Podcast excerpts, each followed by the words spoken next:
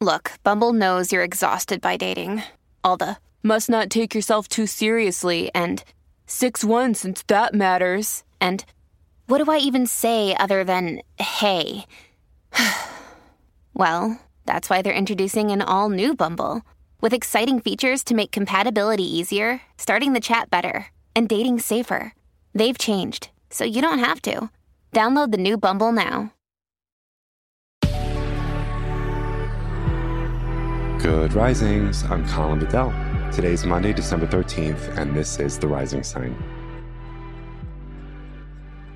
So, the planet Mars has officially entered Sagittarius today, which I'm super excited about.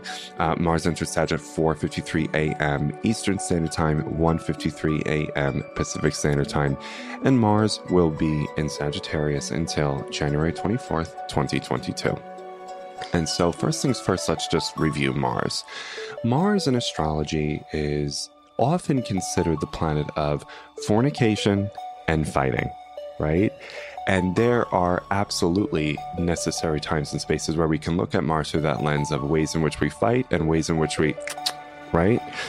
But the way that I want to look at Mars today is a little different. I want to look at Mars as the planet of autonomy and independence and freedom which is absolutely something that we need to kind of own and inhabit within ourselves. But make the connective leap between how does my relationship with autonomy, independence, and freedom texture my relationship with relationships? Okay, because when a relational planet, and I am going to say Mars is a relational planet, yes, it deals with independence and autonomy and, and a certain level of freedom, which is not necessarily considered relational, but it's paradoxical because we need those things in order to have a healthy relationship. If I don't know me, then how am I going to know we? Right? I don't necessarily believe you have to learn to love yourself in order to love other people. That's a whole separate conversation. I think we can learn to love and know ourselves in relationship with other people. It's an interrelated system, don't get me wrong. But when we know me, then I can show up to the we, I think, a little bit more effectively. Okay? So, with Mars in Sagittarius until January 24th, I would like you to consider what is the role of the comfortable distance required to maintain the healthiest relationships. What's the role of comfortable distance? I bring this up because fellow Good Risings host Elizabeth Earnshaw just published a new book called I Want This to Work An Inclusive Guide to Navigating the Most Difficult Relationship Issues We Face in the Modern Age. She's the host of Hash It Out. I just bought her book. And I really love the way that she's been able to explain the kind of binary thinking that we have in the culture around relationships. She writes on page four Many of us been raised on the binary, either totally enmeshed in relationships or completely independent and autonomous. We say we want to be in relationships, but we don't think or behave relationally. We may ignore things that are problems for our partner, or we may sacrifice ourselves for their desires.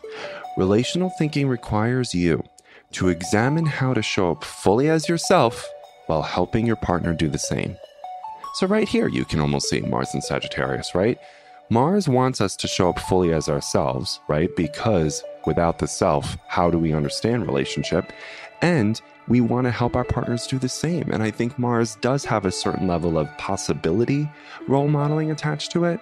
When Mars walks in, or when a healthy Martian individual or Mars transit teaches us what to do, we walk away with an outcome of us kind of standing in a certain level of healthy sovereignty, worthiness, and when we say I want, I will, I am, there's an I in that statement that feels worthy to want, that wants to want, and feels like I can show up fully as myself in this moment.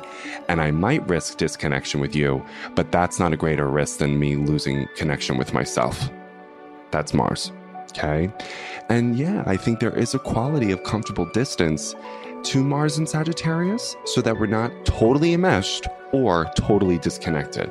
It's that space between where I'm connected to you and I might disagree, but I understand, right? That's comfortable distance. There's other qualities of comfortable distance I'd love for you to think about, but I would just like you to imagine the role, the value, the strength of comfortable distance in your relationships, how you operate within them, how your partners operate within them. Right? Maybe you're a person who wants a little bit more distance, but your partner doesn't, and that's okay. Like, you know, you can negotiate that as best as you can. You know, I, I think I read in I Want This to Work as I was scanning it and loving my quick little purview that often we're attracted to people who have the opposite attachment style. So, say you are, you know, secure, you'll probably be attracted to somebody who is an anxious attacher, right? So, the complementarity and polarity is nothing to be afraid of here. But in the comfortable distance, how do you leverage opposites? How do you leverage difference? How do you leverage the quality of, yes, I hear you and I understand, but I disagree and I'm going to stand by this and I can still love you and say no. Oh, this is hard work, but I think we can do it.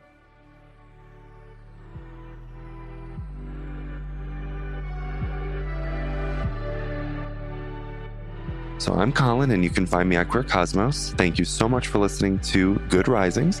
If you enjoyed this podcast, please let us know by leaving a review because we love hearing from you. Have a great Monday, everyone. Bye.